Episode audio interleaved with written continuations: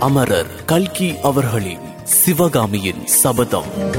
பாகம் நான்கு சிதைந்த கனவு. நாற்பத்தொன்பதாம் அத்தியாயம் பட்டண பிரவேசம். கமலி முன் தடவையை காட்டிலும் இந்த தடவை தங்கை சிவகாமியிடம் அதிக அன்பும் ஆதரவும் காட்டினாள். முன் தடவை அவள் கண்ணனுடைய அகால மரணத்தை பற்றி அப்போதுதான் கேள்விப்பட்டபடியால் அழுகையும் அலறலும் ஆத்திரமும் ஆங்காரமுமாயிருந்தாள். அடிக்கடி சிவகாமியை பார்த்து அடி பாதகி உன்னையும் கெடுத்துக் கொண்டு என்னையும் கெடுத்து விட்டாயே நீ முன்னமே செத்திருக்க கூடாதா? என்று திட்டினாள். சிவகாமி பொறுமையாயிருந்ததுடன் தானும் அவளோடு சேர்ந்து அழுது தன்னைத்தானே நொந்து கொண்டும் திட்டிக் கொண்டும் கமலிக்கு ஒருவாறு ஆறுதல் அளித்தாள். இந்த முறை கமலி சிறிது ஆறுதலும் அமைதியும் அடைந்திருந்தாள். வாதாபியில் சிவகாமியின் வாழ்க்கையை பற்றி விவரமாக சொல்லும்படி வற்புறுத்தினாள். கண்ணன் மரணமடைந்த வரலாற்றை பற்றியும் விவரமாக கேட்டு தெரிந்து கொண்டாள். கண்ணனுடைய உயர்ந்த குணங்களைப் பற்றியும் கமலியிடம் அவன் கொண்டிருந்த அளவில்லாத காதலை பற்றியும் மூச்சு விடாமல் அந்த தோழிகள் பேசிக் கொண்டிருந்தார்கள். ஒரு சமயம் வெளியில் போயிருந்த சின்ன கண்ணன் அம்மா அம்மா என்று கூவிக்கொண்டு உள்ளே சென்று உள்ளே ஓடி வந்தான்.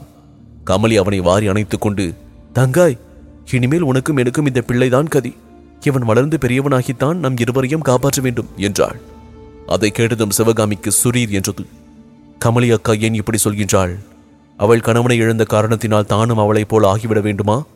மாமல்லரையும் அவருடைய இன்ப காதலையும் தான் வெறுத்துவிட வேண்டுமா?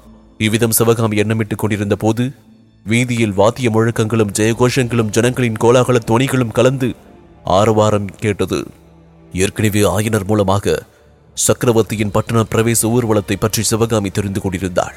அதை பார்க்க வேண்டும் என்று அவளுக்கு மிக்க ஆவலாகியிருந்தது அக்கா நாமும் பலகனி அருகில் போய் ஊர்வலத்தை பார்க்கலாம் என்றாள். உனக்கும் எனக்கும் பட்டண பிரவேசமும் ஊர்வலமும் என்ன வேண்டி கிடைக்கின்றது? பேசாமல் இரு என்றாள் கமலி. கண்ணனை இழந்ததனால் மனம் கசந்து போய் கமலி அப்படி பேசுகின்றாள் என்று சிவகாமி நினைத்தாள். என்ன அப்படி சொல்கின்றாய் அக்கா? சக்கரவர்த்தி என்னுடைய சபதத்தை நிறைவேற்றுவதற்காக எத்தனை பாடுபட்டார்? அவருடைய விஜயோத்சவத்தை நகரத்து மக்கள் எல்லாம் கொண்டாடும் போது நாம் மட்டும் கமலி குறுக்கிட்டு நீயும் ஆச்சு உன் சபதமும் ஆச்சு உன் சக்கரவர்த்தியும் ஆச்சு. அடி பைத்தியமே உனக்கு மானம் ரோஷம் ஒன்றும் இல்லையா வாதாவிலேயே எல்லாவற்றையும் பறி கொடுத்து விட்டு வந்தாயா? என்றாள். கமலி இப்படி பேசியது சிவகாமிக்கு சிறிது விளங்காமல் மேலும் மனக்குழப்பத்தை அதிகமாக்கிற்று. கமலி மேலும் அடி தங்காய் நீயும் மாமலரும் கல்யாணம் செய்து கொண்டு தங்க ரதத்தில் நவரத்ன குடையின் கீழ் உட்கார்ந்து ஊர்வலம் வர உன் அண்ணன் ரதம் ஓட்டும் காட்சியை கண்ணால் பார்க்க வேண்டும் என்று ஆசைப்பட்டேனே. அது நிராசையாகி போய்விட்டதே என்று கண்ணில் நீர் ததும்ப கூறிய போது அவள் கண்ணன் மரணத்தை எண்ணித்தான் இப்படி மனம் கசந்து பேசுகின்றாள் என்று சிவகாமி மௌனமாயிருந்தாள். சற்று நேரத்துக்கு எல்லாம் ஊர்வலம் அருகிலே வந்துவிட்டதாக தோன்றியதும் சிவகாமி தனது அவளை அடக்க முடியாதவளாய் எழுந்து பலகனியை நோக்கிச் சென்றாள். கமலியும் அவளை தொடர்ந்து போனாள் வீதி வழியே வந்த சக்கரவர்த்தியின் பட்டண பிரவேச ஊர்வலம் கண்கொள்ளா காட்சியாயிருந்தது.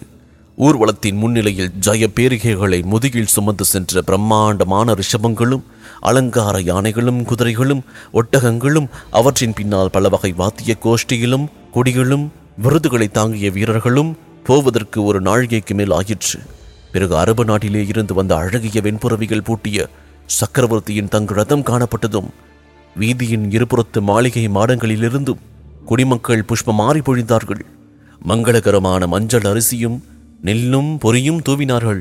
இனிய மனம் பொருந்திய சந்தன குழம்பை வாரி தெளித்தார்கள். வாதாபி கொண்ட மாமல்ல சக்கரவர்த்தி வாழ்க! வீராதி வீரர் நரசிம்ம பல்லவேந்திரர் வாழ்க!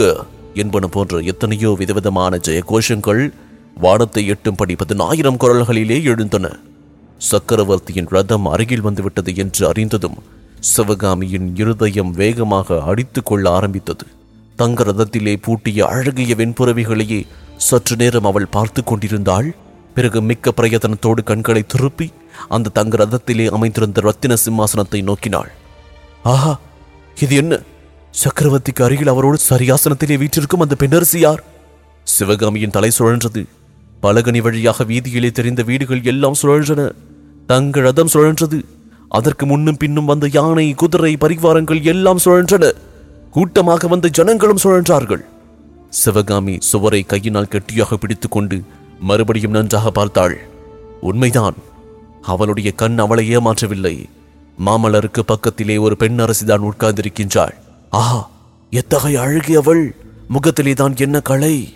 ரதியோ இந்திராணியோ அல்லது மகாலட்சுமியோ தானோ? என்று அல்லவா தோன்றுகிறது? அவள் யாருக்கா?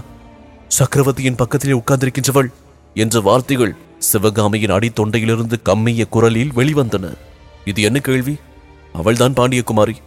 மாமல்லரின் பட்ட மகிழ்ச்சி வேறு யார் அவர் பக்கத்தில் உட்கார்வார்கள்? என்றாள் கமலி. அக்காவிற்கு கல்யாணமாகிவிட்டதா? எப்போது? என்ற சிவகாமியின் கேள்வியில் எல்லையில்லாத ஆச்சரியமும் ஆசாபங்கமும் மனக்குழப்பமும் கலந்து துணித்தன. அடி பாவி உனக்கு தெரியாதா என்ன? யாரும் சொல்லவில்லையா? உனக்கு எல்லாம் தெரியும் என்றளவா நினைத்தேன்?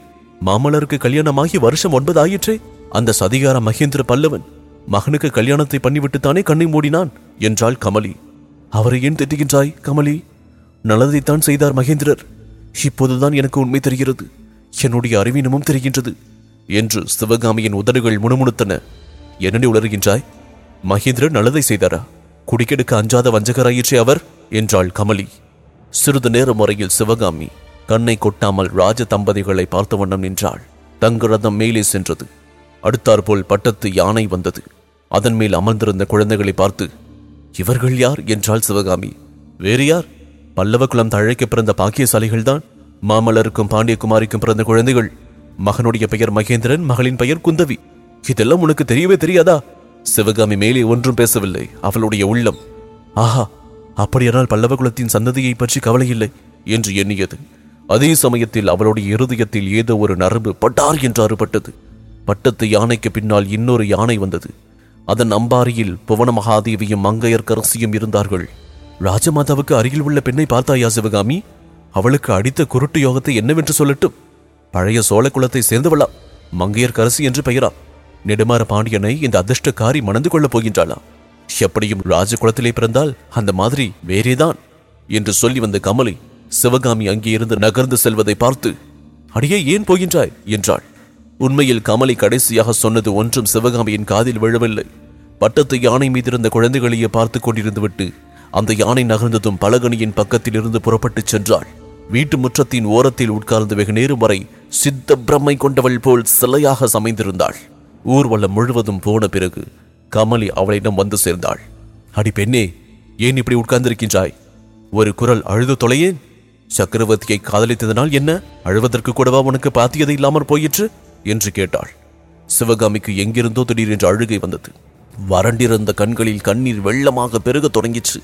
கமலியின் மடியில் கூப்புறப்படுத்திக் கொண்டு விம்மி விம்மி அழுதாள். ஒரு நாழிகை நேரம் அழுத பிறகு விம்மல் நின்றது கண்ணீரும் ஓய்ந்தது. சிவகாமியின் இருதயத்திலிருந்து ஒரு பெரிய பாரம் இறங்கிவிட்டது போல தோன்றியது. இதற்கு முன் அவள் என்றும் அறியாத அமைதியும் சாந்தமும் உள்ளத்திலே குடிகொண்டன. இதன் தொடர்ச்சியை அத்தியாயம் ஐம்பது தலைவன் தாள் இதில் தொடர்ந்து கேட்கலாம். இக்கதையினை உங்களுக்காக வாசித்து நான் டிஜே முருகா. உங்கள் கருத்துக்கள் மற்றும் விமர்சனங்களை ஃபேஸ்புக் மூலமாக தெரிவிக்க Facebook dot com slash Murugan dot radio மற்றும் Instagram handle Murugan dot DJ மேலும் ஐந்து நட்சத்திர மதிப்பெண் வழங்கிட ஆண்ட்ராய்டு மற்றும் ஆப்பிள் ஸ்டோரில் சவுத் ரேடியோஸ் டாட் காம் என்ற செயலியை தரவிறக்கம் செய்யுங்கள். மீண்டும் சந்திப்போம். நன்றி வணக்கம்.